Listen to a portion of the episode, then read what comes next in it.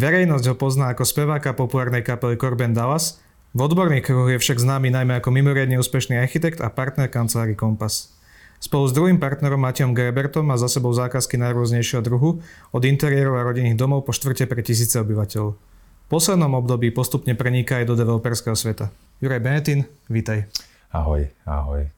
Prenikám do developerského sveta, je to skôr tak, že, že je to rodinná záležitosť a developer je môj brat, s ktorým celý život e, celý život spolupracujeme, robíme. On je ten na čísla, on vždy vyhrával tie detské olimpiády matematické a žiacké. A, a tak ja sa predsa len venujem architektúre, developovaniu nie, ale, ale teda máme to v rodine a máme to blízko. K tomu sa určite dostaneme, ale poďme ešte na začiatok, úplne na začiatok kompasu, čo je už nejaká dlhá, do, do, do, celkom dlhá doba. Uh, v podstate začali ste hneď po odchode zo školy a začali ste rovno veľkým projektom Slnečnice. Pre mladých architektov to je určite obrovské zadanie. Nebol to šok, ten prechod z toho teoretického prostredia do praxe a tvorby takéhoto veľkého developmentu? Fú, to bol samozrejme proces a je to proces doteraz. Slnečnice sú stále ako keby vo vývoji. Ale je to jeden z prvých projektov, ktorý sme otvárali na servery a e, momentálne sme niekde na čísle 550 projektov alebo niečo také. A, a ten myslím si, že slnečnice mali nejaké číslo 15 alebo niečo také. A bolo to v roku 2005, čiže náš ateliér má už 18 rokov. A začínali sme extrémne mladí, vôbec sme si to v podstate nezaslúžili, ale bola to taká, e, taká historická príležitosť. Proste tam bolo toľko zmien, ktoré museli spracovať tí architekti o generáciu starší od nás, že ehm, prechod na digitálne auto, keď potom neskôr na BIM, prechod z projekčných ústavov e, do, do toho, že je vlastne dneska 3000 samostatných firiem architektonických na Slovensku. Tak to boli také strašné ťažké zmeny ešte v tých 90. rokoch. Dobiehali potom v tých raných 2000 rokoch, že že bola to taká veľká príležitosť pre takých bláznov, jak sme boli my, že my sme radi riskovali, sme mali, mali radi dobrodružstvo, nebali sme sa práce, pracovali sme, ja neviem, 16 hodín denne, alebo koľko bolo treba. Na vlastnej náklady sme toho veľa urobili a jedno z toho bola súťaž na slnečnice a aj, aj po súťaži sme urobili kopec interných návrhov, ako by sme si predstavovali uh, ten prvý rozvoj toho územia a nejak sme toho investora, ktorým je Kresko, e, presvedčili, že by to skúsil s takými mladými uchami, ako sme my. Nebalo sa Kresko trošku toho? Predsa boli ste dosť mladí. Je to tak, že, že Štefan Beleš, ktorý je šéf Kreska, tak e, mal vždy takú, takú vec, že veril veľmi mladým ľuďom. Vlastne Jano Krnáč, ktorý je CEO Kreska dnes a už je ním dlhé, dlhé roky a vlastne už vtedy robil na tých projektoch, tak ešte o dva roky mladší odo mňa. Čiže on vlastne robil finančného riaditeľa Kreska, keď mal asi 22 rokov. E, takže toto mal Štefan také, také, že nebal sa veriť tým mladiasom. A my sme, my sme sa odmenili teda ako naozaj tvrdou robotou a, Hneď prvá etapa, ktorú sme navrhli, to bola etapa pri Lužnom lese, rodinné domy a, a bytové domy. Ona má názov C1, ale je to v podstate prvá etapa výla domov v Slnečniciach. Tak tá bola potom aj naoceňovanejším projektom daného roku. Z hodou okolností vošla do krízy, pretože stavať sa začala, myslím, v roku 2009 a e, vlastne tej, v tej prvej krízi, teda nie tejto, čo zažívame teraz. A, a napriek tomu, že to bolo veľmi ťažké obdobie, tak vlastne tie slnečnice ju nikdy tú krízu tak strašne silno nepocítili, lebo, lebo ľudia hneď na začiatku vycítili, že toto by mohlo byť zaujímavé prostredie na, na bývanie. A tie slnečnice také sú, verím, že aj s tými x chybami a problémami, ktoré tam za tie roky e, vznikli a tých e, stúpnutí vedľa z našej strany alebo nejakých, e, nejakých vecí, tak stále si myslím, že je to dobrá štvrt na bývanie. Je to... Vlastne odpovedáš na moju ďalšiu otázku, lebo som sa presne chcel spýtať, že čo by ste robili teraz inak? Vieš čo, môžem ti odpovedať úplne konkrétne, nech som není ako politik. Uh, menej parkovania vo verejnom priestore, to vtedy nebol taký silný trend. Uh, zároveň možno by som sa snažil uh, tú, tú dopravu usporiadať tak, aby, aby tam bolo povedzme možno, že aj hustejšia sieť, možno jednosmerných ulic. A trošku sú tie koridory dopravné aj v tých výladomoch, aj v tom... Uh, dneska by sme to už robili trošku inak, čo sa týka takého objemu betónu a asfaltu, ktorý je v tých základných dopravných koridoroch. Hm. A potom také drobnejšie rozhodnutia, ako, ako všeobecne nič, nelutujem žiaden nejaký zásadnejší krok tam. A je, je veľmi dôležité, aby ten koncept bol išiel ďalej, aby bol dopovedaný, lebo to zásadné je to prepojenie tej, tej zóny výladomy a mesto a, a ten park v zóne mesto, to sú veci, bez ktorých to nemôže fungovať. Tí obyvateľia na to čakajú. To je tam veľmi vážna vec. Slnečnice sú dosť, dosť často prirovnávané k viedenskému Aspernu. Mm-hmm. Myslíš si, že má vôbec toto porovnanie zmysel? Spoločnosť v roku 2005 Slovenska, kedy sme my začali robiť na slnečniciach a, a, a, a Viedeň a Aspern a boli, sú niekde inde. Um, Aspen poznáme, myslím, myslím si, že veľmi dobre. Aj sme tam boli na exkurzii zo 2-3 krát a aj sme dostali výklady od miestnych architektov a niektoré veci by som povedal, že sú tam veľmi fajn. Tie, tie ekologické princípy uh, sú ďalej v Rakúsku ako na Slovensku výstavby a boli ďalej v tom čase, keď sa tá hlavná masa stávala. A je tam menej parkovania vo verejnom priestore určite, to, to si myslím, že je fajn Prečo sa tieto ekologické princípy nedarí zopakovať aj na Slovensku? Už sa darí. Už je to, už je to tak, len, len uh, dneska sa stiahujú ľudia do etapy, ktorú my sme navrhovali uh, 28 ročný v roku 2008. Čiže uh, není to bežné, ale to je normálna realita týchto našich obrovských projektov, ktoré máme, že musíme si na ne počkať a sme hodnotení často za rozhodnutia, ktoré sme robili 10 rokov dozadu. Takže dnes, dnes už uh, ten, eh, vieme, vieme navrhovať riešenia, ktoré sú trošku ekologickejšie alebo udržateľnejšie, vytvárajú možno lepšie mikroklimatické podmienky v tých zónach, ale, ale generálne tie slnečnice, to je opretelo lúžny les, je to pri hrádzi, to prostredie je nádherné, je to, nie je to v žiadnom, nie je to na konci Vajnorskej, kde človek ide cez ten urbánny odpad eh, kilometre a kilometre, nie, je to hneď v dotyku s Petržálkou. Petržálka nemá taký ten perimeter odporný, hej, takého toho urbanného hluku. Ty myslíš uh, nejaké sklady a logistické tak, centra? Čiže toto tam nenájdete ako v okolí mm. Slnečnic. Podľa mňa Slnečnice sú skvelé, skvelé miesto na, mm. na život a bývajú tam kamaráti aj rodina a je to zaujímavé. Napriek tomu aj developer sám komunikuje Slnečnice ako predlženie Petržalky. Mm. Že to je ako Petržalka, to znamená, že v princípe sídlisko len o niečo lepšie. Nemali, nemali by byť ale slnečnice skôr komplexnou mestskou štvrťou, 15-minútovým mestom, ako sa dnes často hovorí? Nie, myslím si, že, že ja sa vôbec nemysl, nebojím toho slova sídlisko v tomto prípade. Uh, je tam, uh, je tam uh, aby sme nerobili z toho slova mestské a mestské kompaktné a 15-minútové nejaké zaklinadla. Uh, je to, je to štvrť, ktorá z hľadiska toho MHD je založená na električke, ktorá tam len príde. Teraz dúfajme, že v najbližšom čase. Eh, je to, je to štvrť, ktorá nie je ďaleko od centra mesta, ale v podstate tá občianská vybavenosť, ktorá sa v tej zóne nachádza, má relatívne prísne lokálny význam. To znamená, že, že tá ten stop shop, ktorý tam je, tak zabezpečuje tie potreby tých zatiaľ 6 tisíc obyvateľov. Máme tam veľa vybavenosti v partri, je tam celkom slušná zdravotná vybavenosť. A e, sú tam jasle a škôlka, ktorá sa bude otvárať onedlho a, a základnú školu máme, máme na ňu územné rozhodnutia a pripravujeme ju a verím, že by mala byť e, to, to obecná škola, teda mestskej, mestskej časti Petržalka. Myslím si, že, myslím si, že keď tieto plány, ktoré sú, sú ako keby rozvíjame, tak, tak si myslím, že z hľadiska tej vybavenosti to bude také veľ, veľmi dobre vybavené sídlisko. Čo sa týka tej, tej, tej Petržalky, tak my sme na schvál robili úplne inú typológiu v Slnečniciach, ako je typológia Petržalská. To sme si povedali, že presne to, čo Petržalke nie je.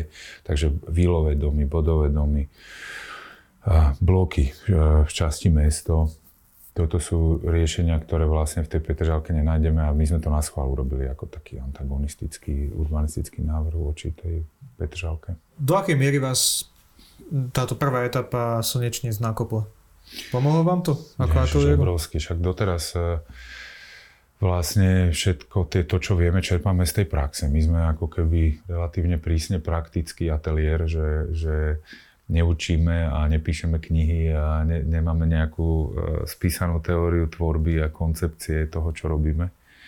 A, a je za nami na to, že máme teda 40 rokov uh, s Maťom, tak myslím si, že už dneska je relatívne toho veľa vidieť a ešte teda toho veľa je 15 stole a na pracovnej doske. A tie slnečnice sú základom toho, na ktorý sme to stavali. V zmysle toho, čo sme sa učili o tom, ako rozvíjať väčšie územia. Tú komplikovanosť toho Hej. si tam Je pravda, že v, v portfóliu máte interiéry, rodinné domy, bytovky, celé štvrte bytoviek.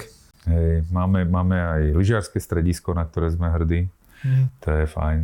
A všeličo, Paradoxne projekt mimo Bratislavy, na ktorý ste najviac hrdí?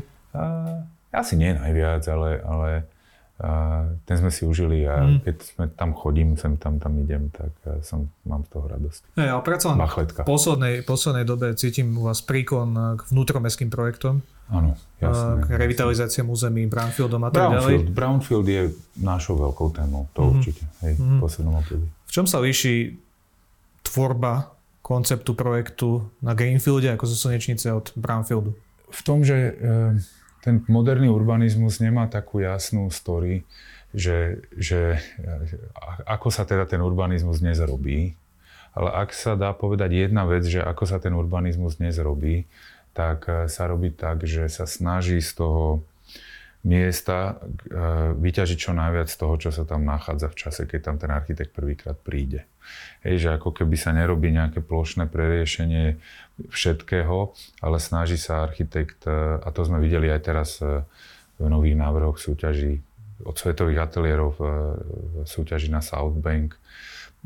To je naozaj jasný trend, že analýza, všimnutie si toho, tých, tých daností, ktoré sú na, na tom danom mieste a podobne. No a, a teda toto má samozrejme, tento základ má Brownfield z povahy veci úplne iný ako Greenfield, čiže kým slnečnice sú založené na takom tom priamom prepojení na les a tú jožnú orientáciu na ten, lúžny, na ten pás lúžneho lesa, prepojenie na hradzu a čo, čo najlepšie a dúfam, že do, onedlho aj dobre realizované prepojenie tej zóny mesto na, na, na hradzu a lúžny les tak eh, Brownfield väčšinou ťaží z nejakých úplne iných daností. Eh, tam sa dá vlastne ako keby zlepšiť tým návrhom ekologický výkon toho územia, že, že viacej zelených plôch a viacej vzrastlej zelene vieme nájsť. To platí pre projekty ako sú Cvirn, ktoré máme Zvaračák alebo eh, Matadorka. To sú projekty, kde v podstate sme prišli na miesto a našli sme veľa spevnených ploch, veľa vyasfaltovaných ploch a nejaké nesúrodé prostredie, ale zároveň sme tam našli zaujímavú urban, urbanú štruktúru, čiže Čiže na Cvírne vlastne nechávame nad rámec pamiatkovej ochrany silocentrálu, na, na Matadorke v podstate všetky haly, ktoré tam ostávali, ostali v čase, keď sme my tam prišli, to znamená haly smaltovní, haly moriarní sa snažíme nejakým spôsobom prezentovať a zachovať aj, aj haly e, lisovní, tak kalander sa volajú, to je na Matadorke súčasťou toho konceptu. To isté platí pre zváračak, ktorý robíme. Čiže v brownfieldoch väčšinou to, čo nájdeme na mieste, je nejaká úžasná architektúra z úplne inej typológie, ktorú by sme už dnes nevytvorili.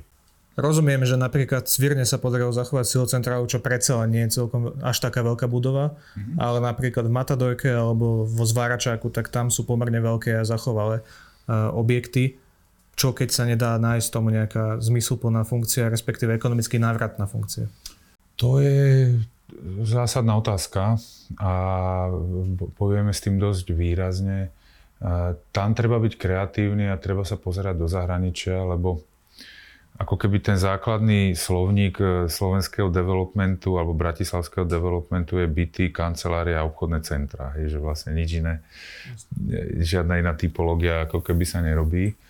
No a toto nie je samozrejme pravda vonku. E, vonku e, už napríklad, ale to platí to aj pre nás. COVID jasne ukázal, že napríklad office alebo kancelárie nebudú, nebudú asi také úplne e, rentabilné projekty minimálne na nejaké relatívne dlhé obdobie. Hotelový biznis je relatívne utlmený už dlhšiu dobu. Um, takže ťahá toto bývanie, ktoré teraz je extrémne zaťažené novými úrokovými sadzbami. Čiže prichádzame do bodu, kedy sa presne tieto funkcie ako keby musia nejakým spôsobom premysleť a nejako pretvoriť. No a e, na to je presne príležitosť využiť tie, tie staré budovy na tieto kreatívne funkcie. Čiže my, my pracujeme e, napríklad na Matadorke s tým, že sa snažíme dať priestory pre kreatívny priemysel a máme to rozhoraté na všetky smery, aj pre kultúru a umenie. Aj to je zaujímavý e, segment. A potom taký, by som povedal, že konceptuálny e, parter, hej, e, to je tiež veľmi dôležité, že napríklad na našom projekte Urban Residence na Račianskej, možno si ho ľudia všimli už, tak tam je taká zaujímavá vec, že tomu partru, to znamená tomu prvému prízemiu, ako keby obchodnému, tam nikto neveril, že by tam mohlo ísť a že na tej mŕtvej Račianskej, čo to tam bude robiť. A developer prišiel s takým, Lukrom to bol, s takým kreatívnym prístupom, kedy vytvoril taký koncept, oslovoval jednotlivých pekárov a kaviarníkov a tak ďalej a vytvoril takú, takú fungujúcu kontextuálnu vec. A nechal si to nejaké obdobie, kým to nenaplnil, nerozbehol a tak ďalej. A toto je cesta určite aj pre tie také funkcie, že trošku, trošku to považujem za dobrú, dobrú stránku krízy, každej krízy, že trošku treba viacej rozmýšľať, ako len, že nabúcham nabúcham byty a predám za tú úžasnú cenu, ktorú nikto nerozumie, prečo je taká vysoká. Rozumiem, že ľudia majú tendenciu porovnávať to so zahraničím a povedia, že napríklad neviem, v Belgicku sa rekonštruuje každá budova, vo Švedsku sa môže zachovať nejaké kultúrne centrum a tak ďalej, ale predsa to sú iné krajiny, iné spoločenské nastavenie, ekonomické pozadie a tak ďalej. Tie, to sa mení aj tie u nás. príklady nemusia byť, ale... Hej, akože to, to sa mení aj u nás, lebo vidíme napríklad, e, a teraz bude možno, ne, ne, myslím to dobre, ale to, to, čo tu teraz ako keby vidíme, tak uh, vlastne ja si pamätám, že, že, tá, že tá Jurkovičová tepláreň možno niekedy úplne na začiatku bola v rámci toho Skyparku tak trpená, že, že, mm. že, že úplne na začiatku teraz hovorím. A postupom času aj ten developer toho územia si našiel k tomu taký vzťah, že dneska, dneska pán Oravkin so svojou novou firmou, myslím, sídli v tých priestoroch a ako keby úplne majú k tomu vzťah a, a pozorujeme to u všetkých developerov. Čiže spoločenské nastavenie sa mení. Ako, myslím si, že v dobr- k dobrému a spoločenskému nastaveniu patria aj také trošku iné premyšľanie v tých zasadačkách tých, mm-hmm. tých veľkých developerov a to pozorujeme. Hej. Súčasťou spoločenského nastavenia je ale do istej miery aj to, ako napríklad verejnosť reaguje na, na development, na architektúru vo všeobecnosti. Vy napríklad ste teraz zrealizovali alebo ešte realizujete projekt Nová Vajnorská. Mm-hmm. A vy tam máte takú, také jedno kontroverzné riešenie a to sú tie balkóny medzi novým projektom a starším, Aha, staršou bytovkou, ktorá tam je. Tie sú výborné. Verejnosť to samozrejme príjma veľmi ťažko, podľa mojich informácií to je spôsobené do istej miery aj tým, že tí susedia mali s tým nejaký problém v tej bytovke. Uh, no, takto, to je, to je fajn. To, to, toto ja považujem za taký úplne zdravý, ako keby keď mám nejaký projekt, ktorý nejako pôsobí a viem tam nájsť takú jasnú chybu, tak e, minimálne ty to dobre poznáš zo svojej platformy Imba, že ako náhle niekto takú chybu objaví, tak úplne sa na nej ako vyzúri. Hej. to je, ale teraz toto nie je ani chyba, lebo tam, tam to je perfektná vec. Ja by som tam hneď akože chcel ten byť s tým balkónom, lebo to je, to je tak, že územné rozhodnutie hovorilo, že ten objekt sa neprilepí na ten druhý objekt. A to práve kvôli tým susedom. Oni tam mali okna z nejakých špajzí, e, nie, nie je to umiestnené. Tam tá cenzúra by vždy bola. A potom práve na, na ako keby e, žiadosť tých, tých, týchto obyvateľov sa povedalo, že sa tam niečo vytvorí, aby tam nefúkalo a nebolo tam, neviem, akože niečím sa to vyplní. No v zmysle toho územného rozhodnutia sa tam mohli dať len vonkajšie nejaké konštrukcie. Čiže dal sa tam druhý balkón, tých jednotlivých bytov. To nie je prvý balkón a jediný balkón, to je druhý balkón tých bytov. A je to, ešte preto príde také pre, taká, taká ako keby taký závoj z, z takej otvorenej konštrukcie. No a kto by nechcel druhý balkón zadarmo, aby si tam dali, ja neviem, bicykel alebo nejakú kvetinu, ktorú akurát sa aj nedarí vnútri, alebo hoci čo iné, záhradný nabytok z druhého balkóna to bude veľmi fajn využité a nikto naozaj, obyvateľov s tým nikto nebude mať problém a neviem, či to teda vadí ulici, že to tam je tak. Je to úplne v pohode. Tento bod je úplne v pohode. Myslím si teda, že rád, rád, možno by som, ja som urobil to, že ja som teda nikdy nebol nejaký veľký influencer, ale teraz som už asi pred rokom opustil aj Facebook. Takže tieto veci mi uchádzajú, ale minule som sa presne na vašu, na vašu eh, pod váš eh, všu správu o Vajnorskej išiel pozrieť z nejakého dôvodu. Áno, všimol som si to tam veľakrát. Tak je to v pohode, no hovorím, Áno, bola tam pomerne veľká búrka. Mm. Uh, ľudia majú niekedy pocit, že teda, teda už akože vidia do tých projektov a majú aj niektorí ľudia, ale zároveň aj povedzme, že odbornejšie založení ľudia už aj hovoria, že že aha, ďalší projekt kompasu, už to viem a že už je to rutina. Čo si o tom myslíš? Tak to určite nie je pravda. Hej, ako náš vývoj, uh, oveľa väčšiu rutinu mohli v našej práci ľudia pozorovať niekedy medzi rokmi, niekde medzi Slnečnicami a Novým Ružinovom. Hej, mm. to povedzme 10 rokov dozadu, 15-12 rokov dozadu. Ale aktuálne podľa mňa navrhujeme projekty, ktorí sú každý nejakým spôsobom unikátny alebo zaujímavý. A teda ak tam je nejaký rukopis, tak ja som s ním akože generálne, že asi to aj patrí architektovi, že nejaký má. Ale teda pri týchto projektoch, ktoré idú v rade, tak e, veľmi dobrý pocit mám z toho, že vytvárame kompaktné mestské prostredie v meste. Čiže to, to platí pre ten urban residence, potom to platí pre túto Vajnorsku, ktorá sa teraz dokončuje. A potom to platí pre Cvírn, ktorý začal definovať tú Košickú ulicu. A bol som pred e, týždňom na Vidrici a až som bol dojatý ako keby z tej z toho, ako na mňa pôsobila tá ulica Horná Františkánska. Florianská. Pardon, Florianská ulica a Eserov rád úplne hore tam je, tento pôsobenie je naozaj veľmi zaujímavé, veľmi atypické. Kavec je ako keby veľmi atypický dojem na tej Vidrici vzniká. No a, a okolo týchto projektov chodím každý deň, tak nechcem nejako prehnať sebavedomosť nieť, ale tieto, z týchto mám strašne dobrý pocit, to také kontextuálne, kľudné, jednoduché motové riešenia zapadajúce do prostredia, držia uličnú čiaru a v prípade Vajnorskej dosť expresívne potom tá fasada riešená. V prípade Cvírnu a Urbánu trošku jednoduchšie, ale neviem, to, s tým som ja, ako ja som asi relatívne konzervatívny človek, ja som s týmto úplne z toho, ako pôsobia tie naše posledné veci, mám veľmi dobrý pocit. Z architektúrou je samozrejme spojená aj určitá miera zodpovednosti, zodpovednosti voči prostrediu, mestskému prostrediu a zvlášť keď navrhujete naozaj veľké developmenty, veľké schémy, tak tá zodpovednosť je mimoriadne veľká, lebo zadefinujete vlastne na 10 ročia, možno na 100 ročia dopredu ten no. vývoj mesta. Pamätám si, že aj ty si spomínal v súvislosti s Vidricou, že ťa zobudza v spánku. No jasné, a nielen ona, aj, aj kvôli Cvírnu som nepre, ne, ne, ako keby niektoré noci neprespal. A kvôli takým prkotinám, ktoré máš tu, mm. hej, akože nie nejaké Čiže nie je to o tom, že, že, že kto vie, ak to prestane fungovať o 30 rokov, že kvôli tomu sa nezobudzaš? Tak to sa ťažko predstavuje, ale podľa mňa robíme domy a tieto, o ktorých sa teraz rozprávame, ktoré e, sú v takomto novom slova zmysle ako keby e, živé ruiny. to sú domy, ktoré vedia prijať zmenu relatívne dobre. Aspoň verím tomu, že robíme také domy, ktoré by mohli pri, vedieť prijať zmenu a prežiť relatívne dlho. Ale čo človek e, tuší, však e, možno, e, to si mysleli možno aj v, v Kieve a v Záporiži, že robia domy, ktoré vydržia.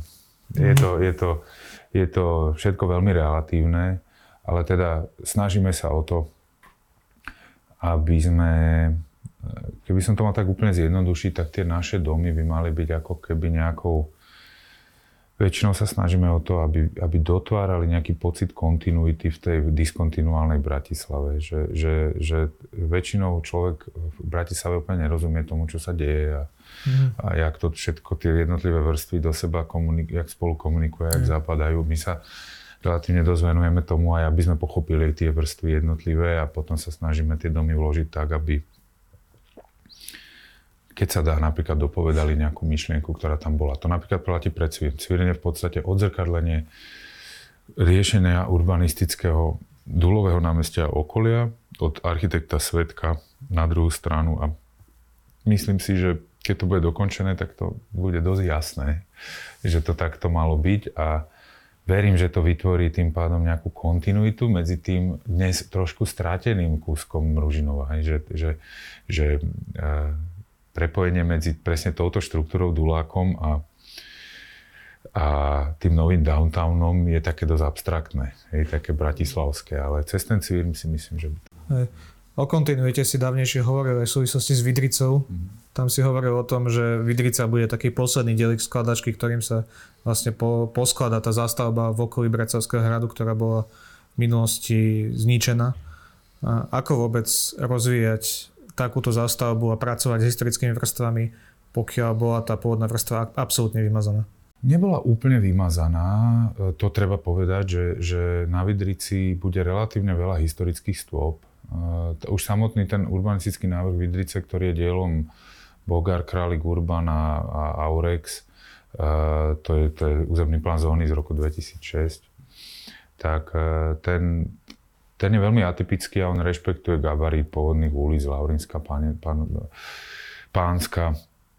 Je to, je to veľmi taký silno kontextuálny návrh. On, on uh, si myslím, že je dobrý. My sme do ňoho vniesli niekoľko takých zásadných zmien. A, a Vidrica, tá najväčšia ambícia Vidrice je v tom, že už by sme sa na to podhrade a hradný vrch mohli prestať pozerať ako na nejakú takú uh, vázu na poličke, ale naozaj akože tam ísť a si to nejakým spôsobom užiť, tak jak sa to povedzme na Beblavého začína, alebo sú tam nejaké, nejaké časti, ktoré nejakým spôsobom žijú, ale ten západný rozvoj Zuckermandel a, a, a River Park sú v podstate ako keby začali zvonka z mesta do mesta a nie sú, je tam stále tá diera toho prepojenia. A to isté platí pre Hradný kopec, ktorý stále je tou nešťastnou staromestskou odrezaný, mostom SMP. Mm. To všetko sú, v tomto všetkom by mala hrať Vidrica ako keby kľúčovú úlohu, čiže my už v prvej etape ako keby to prepojenie pod mostom nejakým spôsobom meníme. Máme na, namalovaných x variant, ako by sa to dalo dramaticky zmeniť. Všetko to súvisí s iniciatívou primátora, ktorá, ktorým je to plato, mm. ktorá by tomu všetkému mohla strašne pomôcť a Vidrica, Plato, úpravy podmostia, možno, možno nejaká úprava toho nešťastnej funkcie toho depa mm. autobusového, výmena za nejakú inú funkciu. To všetko by zrazu mohlo rozšíriť a možno až zdvojnásobiť pešiu zónu Bratislavy a vtiahnuť do toho mm. ten, ten hrad. To je tá, to je tá akoby väčšia ambícia Vidrice. Vedel by si aj niečo povedať o tých víziách pre, pre podmostie a tie nájazdové rampy? Tam sa, viem jasné, ako my sme, my sme v nejakom bode overovali ešte úplne na začiatku spracovania projektu Vidrice aj s architektom Šujanom a s dopravnými inžiniermi e, sme overovali možnosti, že tie nájazdné rampy smerom na Hviezdoslavo námestie, že by tam neboli. To je nájazdná a zjazdná a že by sa to dopravné riešenie nejako preriešilo vedelo by to dopravne fungovať. Bez nejakej dramatickej zmeny v doprave. To keď sa bavíme o takej, že dramatickej zmene v doprave, tak to by bolo, že beží iba most e, do mesta a pod tým beží e, nábrežná komunikácia, ale tie dve veci sú v podstate neprepojené. Myslím a to už je dramatické. To je dramatické, tým nechcem ľudí strašiť, to je, to je naozaj zásadná vec. Ale tam by sa potom veci dokázali úplne inak mm. uvoľniť. Je Bratislava pripravená na také riešenie? No finančne nie je. To, to by sme museli nejakým spôsobom veľmi šikovne vymyslieť a určite to nezvládne Vidrica, ktorá je absolútne super zaťažená um, takými týmito vedľajšími nákladmi. To, to, to... Napríklad riešením opory hradného kopca? Áno, áno, samozrejme to geológiou a potom aj inými rôznymi na nábreží, ako zástavky nové a prechody prechodcov a úpravy tých vjazdových komunikácií a, a, a všetko je to veľmi zložité, lebo je to v kopci. Ale, ale teda však nič sa nestane ako revolúcia. Ja som, ako, ako my sme trpezliví a tie veci naše väčšinou trvajú strašne dlho. A, a Vidrica dokáže mať, alebo celé to podradie, celá tam tá časť mesta dokáže mať krásny, ako keby, dá sa krásne rozprávať o tej budúcnosti, ako by to jedno po druhom mohlo. Mm-hmm. To, čo si spomínal, že Vidrica má veľa tých vedľajších nákladov, tak samozrejme, že ten investor si to musí nejakým spôsobom kompenzovať niekde inde. Dôsledkom toho je, že byty sú vo Vidrici extrémne drahé a pripravuje tam pomerne náročný retailový koncept, majú tam byť povedzme, že drahšie asi obchody a reštaurácie a tak ďalej. Mm-hmm. Neobávaš sa, že dôsledkom toho bude, že to bude pomerne exkluzívna štvrť? No aj. Obávam, samozrejme. E, tá, tieto, tieto veci uh, platia v podstate pre všetky projekty, ktoré robíme že, že na ne sa nedá stiahnuť nejaký sociálny inžiniering a nejaké plánovanie mm, cenovej úrovne. E, mám túto istú obavu, mám na lide, e, že, že tam by som naozaj strašne túžil potom, aby to bolo pre vyššiu strednú triedu a aby to bolo celé otvorené z hľadiska tých verejných priestorov. A, a naozaj taký akože inkluzívny kus mesta, taký akože inkluzívny, to je také zaklinadlo, ale proste, že každý sa tam bude vedieť predstaviť. Hej, čo, každý mm. obyvateľ Bratislavy si bude vedieť predstaviť, že sedí v tom, v tom nábrežnom parku a, a tak ďalej. A verím, a presne aj toto aj by som si predstavoval, že na Vidrici to isté, že, že, že sa tam bude každý vedieť predstaviť, aj keď možno tam bude obchod, kde by si nič nekúpil ani ja. Akože, ja, ja nosím veci e, z, z, nie z tých obchodov, ktoré sa tam chystajú, ale to je iba časť toho. Je tam potom celý ten horeka koncept, čiže ten koncept eh, gastro, kaviárne, reštaurácie, ten nie je nastavený na, na úplne dostupné úrovne, ako je to však aj tak už všade všetko stojí veľa. Ako, to je realita tohto mesta. Už rozdiel podľa mňa medzi tými segmentami vlastne ani až taký není. Teraz myslím kaviárne a reštaurácie. Čiže verím, že, verím, že ten retailový koncept ten, ten koncept tej pešej zóny na Vidrici je nastavený, z našej strany je nastavený, že to bude strašne zaujímavé prostredie, verím. To, to naozaj už vidno dnes. A, a verím, že sa podarí udržať, aby to bolo, aby to bolo lákavé pre všetkých. Bude tam aj také veci, že, že, že práve ten cez Vidricu bude najpríjemnejšie ísť. Je tam naplánovaný uh, šikný výťah na, na hrad, sú, budú tam aj schody smerom na hrad a je to také najprirodzenejšie prost, najprirodzenejší spôsob do budúcna verím, že, že bude preto, ako sa dostať na hrad a jak eh, by mesto komunikovalo s hradom. Čiže verím, že to bude aj skrátka na Zuckerman River Park alebo proste tam kdekoľvek a smerom aj na hrad verím, že to bude otvorené a, a také welcoming, akože ví, vítajúce prostredie. Verím tomu, že to tak bude. Ako tá architektúra je, nie, nie, nie, nie je špeciálne okázala, ani extravagantná, ani exkluzívne pôsobiaca. Prejdeme na to nové Lido, ktoré si spomínal. Tam je ambícia naozaj obrovská. Nazýva sa to konec koncov oficiálne celomestské centrum mm-hmm. Bratislavy. Uh, aké bude nové Lido? Je to nápešo všade naozaj všade, čiže tam auto verím, že nebude vyťahovať nikto, kto tam bude bývať e, cez týždeň. Verím, že by to tak, alebo a veľmi malá miera ľudí. A je to, e, verím, že to bude také miesto, kde sa bude bývať, že to proste nebude, nebude a pracovať samozrejme, ale že to nebude také, také uh, miesto pre investovanie uh, a že cez neho prejdem, ale že naozaj taký kus mesta, ktorý že bude lákať ľudí napríklad e, z okolia Bratislavy, ktorí niekde v Malinove majú dom za s hodnotou pol milióna, tak ho predajú. A... Ako to budete garantovať?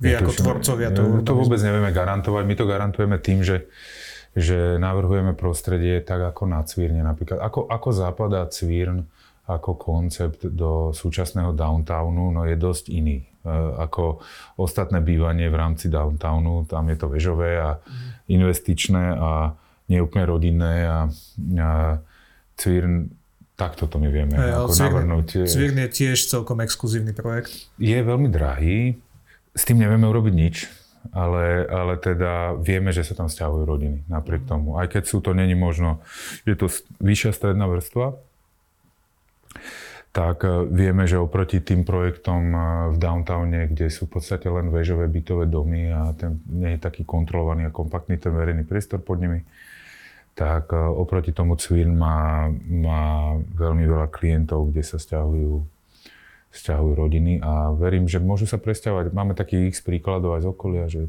no, bývam v Senci, ale už nechcem chodiť. Hej? Prídem, predám, kúpim si byt, v centre mesta. Mm-hmm. Bude, bude to fungovať. Je to, je to Kodaň, je to Štokholm, je to Oslo, je to... Každé európske mesto sa snaží prilákať späť rodiny bývať do mesta. Mhm.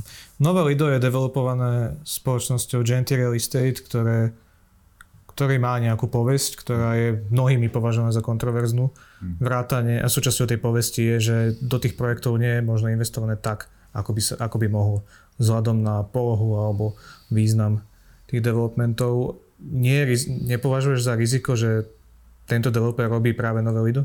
Uh, nie, určite nie. Ja si myslím, že aj tá, uh, že tá povesť, uh, je to tak, že Penta a GNT Real Estate, hlavná časť povesti uh, sú tie obrovské mená ktoré majú takú ako keby históriu v slovenskej spoločnosti, že, mm. že, tie, že sa nedá ako keby ten ich real estate biznis oddeliť od, toho, od toho, tej značky. Hej. Tá značka má nejakú ťaživosť, lebo ide späť 20-30 e, rokov a, a sú za tým všelijaké príbehy. Tá, ten, e, myslím si, že GNT Real Estate nemá má za sebou aj projekty, kde naozaj do tých objektov práve, že na slovenské pomery bolo investovaných ako veľmi veľa peňazí, ako napríklad ten River House. Eh, na, o River Parku samozrejme si každý môže myslieť, že je tam toho veľa, hej, alebo že to nejak inak nefunguje, alebo funguje, ale ale teda určite sa nedá podľa mňa vytknúť to, že, že by to boli lacné domy, alebo niečo, ako keby niečo nekvalitné domy. Áno, že, ale že... potom, potom veľa ľudí povie ako argument Klingeku, ktorá je veľmi To je veľmi, myslím projekt, si, že... To, ale nie ten, v tom hej, pozitívnom zmysle. Áno, áno. Tak to je... Nie každému všetko vyjde. Tak by som povedal, mm. že... že, že a teraz jasné, môžem mať pocit, my, my z Genty Real Estate v podstate robíme Eh, nové Lido eh, dlhodobo a ešte robíme jeden projekt eh, pri Eurovej. A zatiaľ to bola veľmi dobrá skúsenosť. Aj, aj ten vývoj je to ako keby veľmi fajn, musím povedať, pretože sa ako keby spolu učíme ten urbanizmus, čo znamená ten urbanizmus robiť, ako za tie roky, za ktoré pracujeme na Novom Lide. A a e, nechcem vôbec e, ako keby preberať nejakú zodpovednosť alebo aj nejako negatívne hodnotiť projekty, ktoré robili s inými architektami. E, ja poviem, že, že Zuckermandel má podľa mňa veľmi, veľmi dobré momenty, ktoré sa mi veľmi páčia. Aj architektov Bouda Masar uznávam ako veľmi šikovných architektov. Um, uh, poviem, že aj iné, napríklad ten River House považujem za jeden z najzaujímavejších domov v Bratislave v tom kontexte je možno trošku utopený, alebo tak mm. ako, že menej navnímateľný. A, a sú aj objekty, ktoré, po ktoré by som sa nejako nepodpísal, že nechcem ich nejako zásadne komentovať. Um, uh, ale tá ambícia je tu na vytvoriť uh, niečo dlhodobé a uh, na tom lide, tam sa nedá rozmýšľať ako keby projektovo. To sa, to sa to sa buduje nová značka nejakého územia a to, čo sa s tým bude ťahať e, ako keby dlhé roky, takže verím, že, verím, že tú ambíciu tam máme úplne spoločnú. A, a, teraz, a teraz e, nie je to ten Genty Real Estate, predtým to bol, predtým to bol HB Reavis, teraz je to Penta. Penta zorganizovala súťaž, ktorá tiež bola veľmi ambiciozná na architektov e, svetových mien v podstate vyzvali a sa zúčastnili a, a to tiež bude súčasťou LIDA, aj keď oni radi hovoria o tých dvoch veciach ako o dvoch projektoch, ale ako, určite súčasť celomestského centra. Možno jedno bude Nové Lido, druhé bude South Bank, ale... Som rád, že ti nemusím dávať otázky, lebo ty mi vlastne odpovedáš už pred nimi. tak uh, no, asi si sa chcel spýtať. Áno, presne, že aký je vlastne ten, vzťah nového idea Southbanku? Ja si myslím, že tie dve, uh, že, že celé je to samozrejme jeden projekt. My sa každý útorok stretávame ako keby uh, a riešime ten projekt ako celok, ktorý má nejakým spôsobom napredovať, ale už dnes sa nejakým spôsobom rozhodla Penta a predtým to bol HB Reavis, že nejaká tá časť toho územia bude mať svoju vlastnú identitu, ktorá sa viaže na Myslím si, že je to, je to viac e, ako keby na východ, viac pri tom sovom lese. Má to trošku iný charakter, to územie, ktoré oni vlastnia. Hej, čo teda a je môžeme... to OK. Čiže, čiže a teda s názvom South Bank rozvíjajú územie, ktoré sa rozhodli rozvíjať prostredníctvom vynikajúcej súťaže. Mm. Ja som bol e, to sa vlastne konalo minulý týždeň. Ja som bol v porote za takú koordináciu s masterplánom alebo teda s urbanistickým riešením a bolo to super zaujímavé. Mm. Veľmi, veľmi, mm. veľmi zaujímavé. Čo teda môžeme očakávať, že, sa, že nastane v Southbanku? Predsa len tie mená, ktoré tam boli, Zahadit, uh, Bjarke Ingels, uh, Oma, uh, Snoheta, ktorá to napokon aj vyhrala, KCAP, Sadovský. Myslím si, že do nejakých, um, do nejakých pár týždňov uh, bude zorganizovaná taká, taká, uh, také predstavenie všetkých tých projektov. Čiže, čiže teraz budeme rozprávať možno o niečom uh, bez obrázkov, alebo teda toto bude zverejnené skorej, ale teda poviem, že veľmi silná súťaž z pohľadu toho, ako k tomu pristúpili tie jednotlivé týmy. Že ako minimálne tri týmy by som povedal, že išli z tých šiestich v druhom kole, išli, ak sa hovorí, all in. Hej, ako ďaleko za hranu tých e, nákladov, e, preplatenia tých nákladov účasti a, a naozaj všetko do toho dali. Výťazí boli e, Snoheta, ktorí sú teda fantastický norský ateliér, ale teda globálny už medzičasom a, a britskí urbanisti Egret West, ktorí sú veľmi vychytení, ale zatiaľ nie, že svetoznámi, ale sú veľmi takí ako keby na takej stúpajúcej krivke. Musím povedať, že boli veľmi sympatickí. David West eh, prezentoval a odchodil si to. On tam proste, on ako šéf ateliéru urbanistického, globálneho, vynikajúceho, tam dvakrát na tej sajte bol a pozeral si každý strom, že či sa nedá zachovať a jak ho... Ako je, to, je to takáto úroveň spracovania a ten detail a tá, tá care a taký ten osobný prístup k tomu územiu nakoniec rozhodol mm. a, a vlastne vyhral veľmi, veľmi um, taký senzitívny um, prístup. Čiže to nebude nejaká scenéria anonimných vežiakov a sklenených budov, alebo je to Nejaká ten, kvalitná štvrť? No ja, ako určite. A ten, ten, teraz, anonimné to nebude určite, lebo Snoheta má veľmi taký svojský architektonický výraz. Ale aj to, aj to urbanistické riešenie je veľmi inovatívne, e, založené na takých základných princípoch. Nechcem to predtým, ako to predstavia oni sami o pár týždňov, tak nejak to ako keby prezrádzať, ale je to veľmi zaujímavé. Je zaujímavé inovatívne riešenie, taký ako keby celkom aj jasný e, to bol výsledok u tej poroty. Že, že myslím si, že hmm. Takmer jednohlasný. Myslíš si, že má zmysel organizovať v Bratislave takéto veľké súťaže, kde prichádzajú najväčšie svetové mená? Aha, v čom prečili títo tvorcovia napríklad tých slovenských autorov? V súťaži bol Oliver Sadovský v spojení s e, Wilkinson Matthews, myslím, to sú britskí architekti. Aha a uka- vynikajúcu prácu urobili, ako skvelý návrh ukázali, v nejakých detailoch to proste nestačilo, ale, ale uh, nemyslím si, že, že, že by tí lokálni architekti ako keby, nie je ich veľa tých ateliérov, ktoré vedia investovať toľko práce a to, tak, takúto, tie knižky, ktoré oni odovzdali, mali 150 strán. Mm. OMA doslova odovzdalo knižku v tvrdej väzbe ako, na tému Lido alebo teda Southbank je to, je to od, aj trošku o tej veľkosti, výskume, síle toho, tých tímov, že tak, e, tak treba si povedať reálne. No, my sme asi najväčší zamestnávateľ architektov na, v krajine s tými 40, 35 ľuďmi. Um, Oliver Sadovský má možno 20, 30, hej, alebo niečo také, pantograf je podobná veľkosť. No ešte ale nie, nie, GFI a Cybertalš. Áno, ale oni sa nevenujú úplne tak až tej, tej toľko percent času tej tvorivej práci a nezamestnávajú toľko architektov. Oni, oni majú z veľkej časti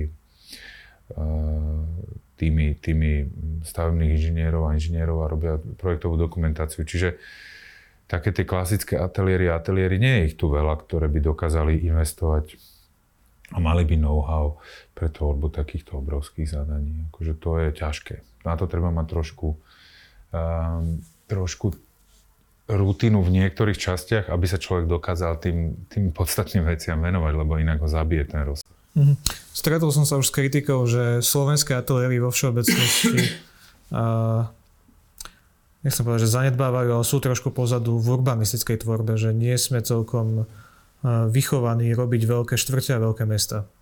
Myslím si, že to je pravda, že ten výpadok urbanistov je generačný výpadok, že, že my sa v ateliéri, alebo ja konkrétne sa v ateliéri veľa venujem urbanizmu a som vlastne preučený architekt, akoby e, veľmi ma to zaujíma, veľa sa vzdelávame interne v tej oblasti, ale je to stále, že sme architekti, ktorých to baví, ten urbanizmus. A na škole, keď sme my končili, tak ideál architekta bol taký ten, čo má BMW a navrhuje vily na Slavíne. Ehm, a nie nejaký e, človek v bielom plášti, ktorý vyfarbuje e, katastrálne mapy. To bol ako for. Hej, že to, a takto, takto sa udial jeden generačný výpadok. V podstate z mojej generácie nemáme urbanistov. E, urbanisti sú o generáciu vyššie. To sú, to sú ľudia, ktorí pracovali v Urbione bývalom a teraz e, potom pracovali povedzme v e, takých veľkých urbanistických ateliéroch ako Aurex. A e, to sú ľudia o generáciu od nás starší. A v tom naš, tej našej generácii to je, to je pár ľudí. A, takže, takže je to tak a obrovská téma je urbanizmus u veľmi mlad, ako keby mladej generácie, 90.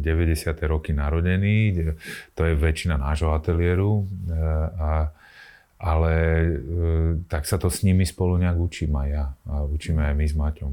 Proste, proste, a snažíme sa konfrontovať čo najviac s tým zahraničím, aby sme sa čo najviac naučili zvonku. Nie je to ale trošku problém, zvlášť v kontexte toho, že napríklad aj vy máte na stole naozaj veľké urbanistické zadanie.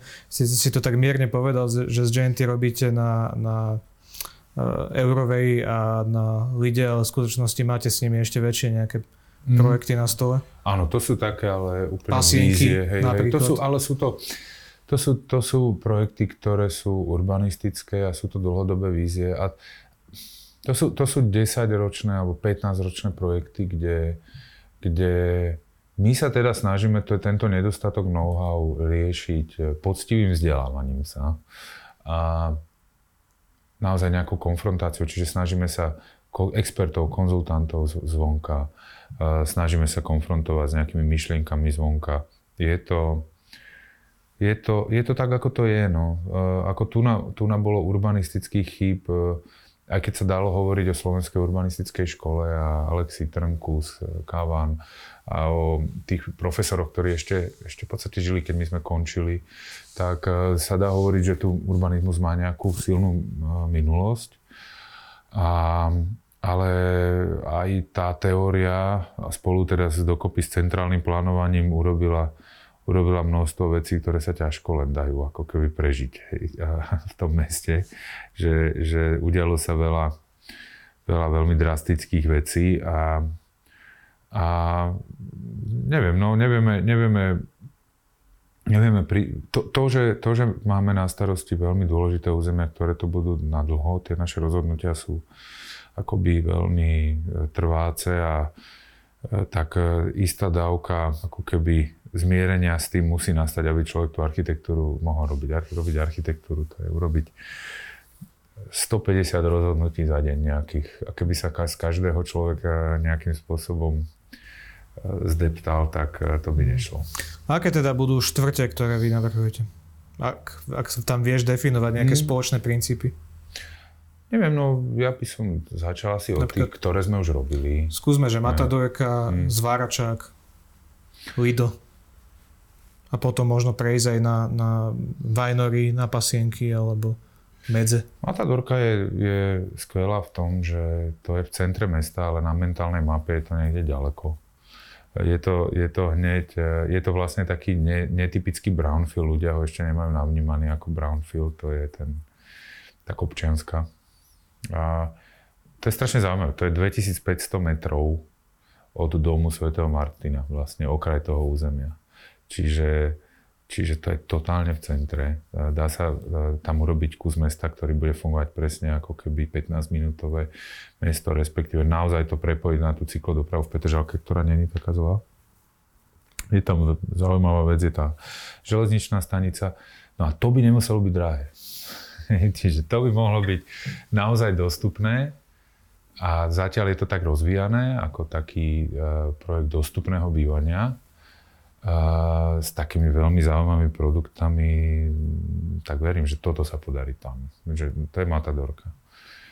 A, a Lido zase verím, že nebude samozrejme tie byty tam nebudú pre úplne nejakú najnižšiu e, sociálnu vrstvu, aj keď nejaké nájomné mestské byty tam tiež budú, ale, ale verím, že to bude pre vyššiu strednú vrstvu a že to bude z hľadiska toho priestoru, že to bude otvorené úplne všetkým. Hej. To, že sa, že sa mesto ako keby presunie aj na druhú stranu uh, Dunaja a že tá Petržalka si zrazu podá ruky s tým mestom v podobe toho Lida, to si myslím, že to tak naozaj dokáže nejakým spôsobom zmeniť tú mentálnu mapu mesta. Že zrazu, zrazu z toho, čo ešte stále vytvára bariéru v meste, to je ten Dunaj, tá veľrieka, takže sa stane niečo, čo... To sú v urbanizme vždycky tie naj, silnejšie triky. Keď sa ti podarí z niečoho, čo je, čo je negatívum, urobiť niečo, čo, čo priťahuje. Zrazu sa ti všetko na, na, otočí na hlavu a zrazu začne úplne inak fungovať. Tak toto si verím, že akože toto je ambícia Lida. Že vlastne Bratislava bude pôsobiť ako veľké mesto. A bude pôsobiť ako mesto na rieke, nie vedľa rieky a bude pôsobiť ako mesto, ktoré vie si užiť tú rieku a je mu jasné, že tá, že tá rieka a ten, zelený pás popri rieke je, je to miesto, ktoré je najväčšia hodnota. To je, to ako keby v meste. No a toto stále je také, také neúplne jasné v Bratislave. Mm-hmm. Uh, keď si spomenul tú Matadorku, tak to je určite veľmi dôležitý projekt aj pre teba osobne, keďže mm-hmm. vlastne si v úzkom vzťahu s developerom, to je presne tvoj brat, ktorý mm-hmm. si spomenal na začiatku. Mm-hmm. Uh, ako zmenila takáto skúsenosť, že v podstate ste naozaj veľmi blízko toho developerského týmu a developerského procesu, ako zmenila táto skúsenosť váš prístup k tvorbe architektúry a urbanizmu? Je to hrozne e, zaujímavé, ale zároveň e, to, to, ako keby, samozrejme to, že môj brat, s ktorým ja nemám úplne taký bežný bratský vzťah, ale taký akože výnimočne silný bratský vzťah. My sme vždycky robili. On je vlastne aj konateľom kompasu architektonického, lebo vždycky mi radili, ako počítať peniaze a jak organizovať veci a tak ďalej. Ja som bol zase na tú tvorivú stránku. A máme, máme toto hrozne, sme nejakým spôsobom vždy pracovne boli previazaní aj teda ľudsky, tak viacej. A e, je to, je to hrozne e, ťažká práca. To developerstvo vôbec nie je taká jednoduchá vec, ako by sa zdalo tým ľuďom, ktorí to pozerajú zvonka, že to ako niečo urobím a potom pozbieram strašne veľa peňazí. Ono je to v skutočnosti trošku inak. ako dosť inak, lebo, lebo možno tí, tí, tí CEO z tých najväčších firiem a tí zamestnanci v tých firmách developerských chodia v tých drahých autách a tých drahých oblekoch a vyzerajú, že sú ďaleko za vodou, ale ale ten, v podstate to devel, ten developerský biznis je taký, že čokoľvek zarobím, hneď investujem do ďalšieho projektu a do ďalšej budúcnosti. A vlastne ako keby neexistuje v tom developerstve taký teraz bod, kedy, kedy uh, ja mám neviem koľko miliónov, tí ľudia, ktorí majú milióny, majú tie milióny z nejakých iných vecí, ale teda ver, ako normálna developerská firma funguje tak, že všetko equity, niečo zarobím, tak zase do ďalšieho projektu. Ten projekt musí byť väčší a ďalší. A vlastne, vlastne človek napriek tomu, že vyzerá, že že je strašne závodov a je to úžasný biznis, tak v podstate je pod stálym tlakom. Príde kríza, nepríde, zmenia sa tieto veci, požiča mi banka peniaze. Je to vlastne, nie je to úplne komfortný biznis, kde a tu zarobím peniaze, tie si nechám a je to. Človek robí často s cudzími peniazmi, um, má klientov, ktorých je na slnečniciach alebo ja neviem, na Matadorke sú tisíce. Hej, to. Takže No, tak by som povedal, že keď to tak dobre zblízka vidím, tak uh, poviem, že niektorí ľudia, ktorí teda si o developeroch myslia, že sú to, uh, že nič nemusia robiť, veľa zarábajú na úkor iných, tak, uh, tak že kľudne nech si to vyskúšajú.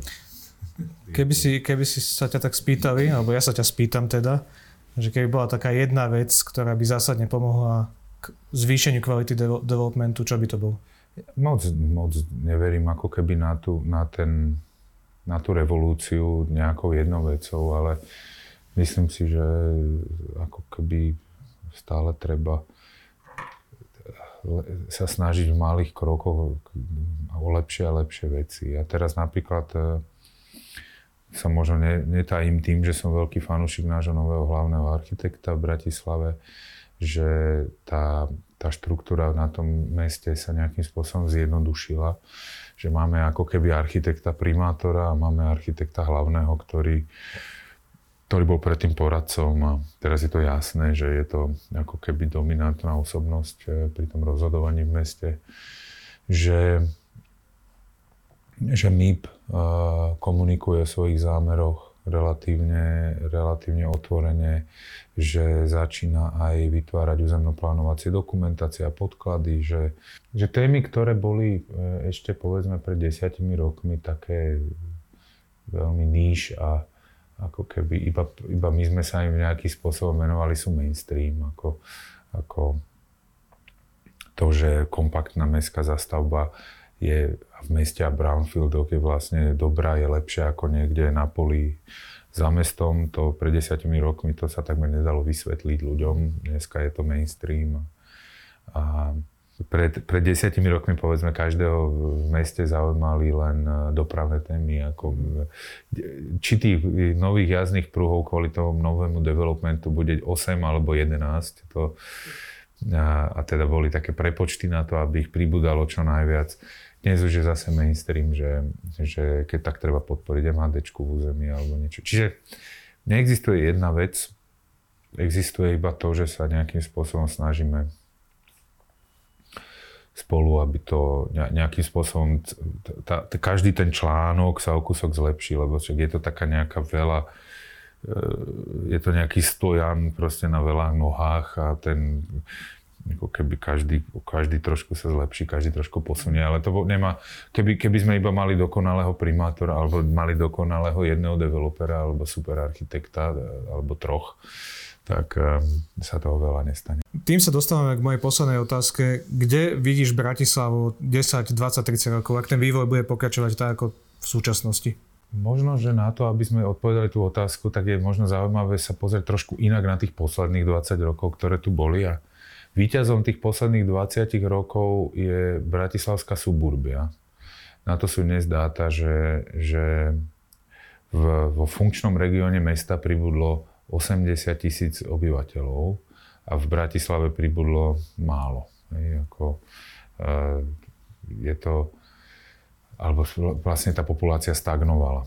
A asi najväčší potenciál pre Bratislavu nezna, ne, nepredstavujú nejakí noví obyvateľia, ktorí prídu z ostatných častí mesta, lebo to bude pribúdať, ale nejakí zase aj budú ubúdať. A, ale možno najzaujímavejšie by bolo to, že by sa tá Bratislava v tom vnútri, ako keby v tých brownfieldoch presne rozvíjala a prilákala tých ľudí, ktorí otravuje už ten život niekde za potom suburby, tak ich priláka späť do mesta.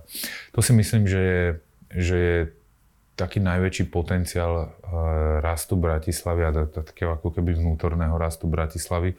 Okrem imigrácie, to ešte je ďalšia vec, ktorá, ktorá by mohla nejakým spôsobom zmeniť mesto z hľadiska toho demografického. strašne tie veci sme hlavné mesto, súvisia s celým štátom a, a myslím si, že nech robíme čo chceme ako architekti a, roz, a v tom rozvoji mesta, tak kým, kým nebude tu dobré školstvo a nebude tu nejaké funkčné zdravotníctvo a nebudeme tu mať poriadne nemocnice a dosť lôžok, tak tak e, môžeme rozprávať ako keby o bicyklovaní a kolobežkovaní, čo chceme, tak e, tieto ako keby základné veci sú, nezmeníme. Čiže niektoré veci sú není urbanisticko-architektonické témy, ale sú, sú celoštátne a Keby sme sa zamerali teda na tieto, na tieto podľa mňa dôležité témy, že školstvo, zdravotníctvo, taký zdravý vnútorný rozvoj v meste, tie brownfieldy, a, tak e, Bratislava ako taká je fantastické miesto na život. Ja teda tu žijem celý život a pracujem, ale, ale myslím si, že objektívne tak zelené mesto s takými prírodnými fenoménmi, ten kopec, ten, ten Dunaj, tie lúžne lesy, tá blízkosť všetkých možných e, ako keby iných miest a iných štátov a celý ten región ako je zaujímavý. Proste môže to byť perfektné, perfektné miesto na život. Ďakujeme veľmi pekne za návštevu. Juraj Benetin, architekt z Kompasu.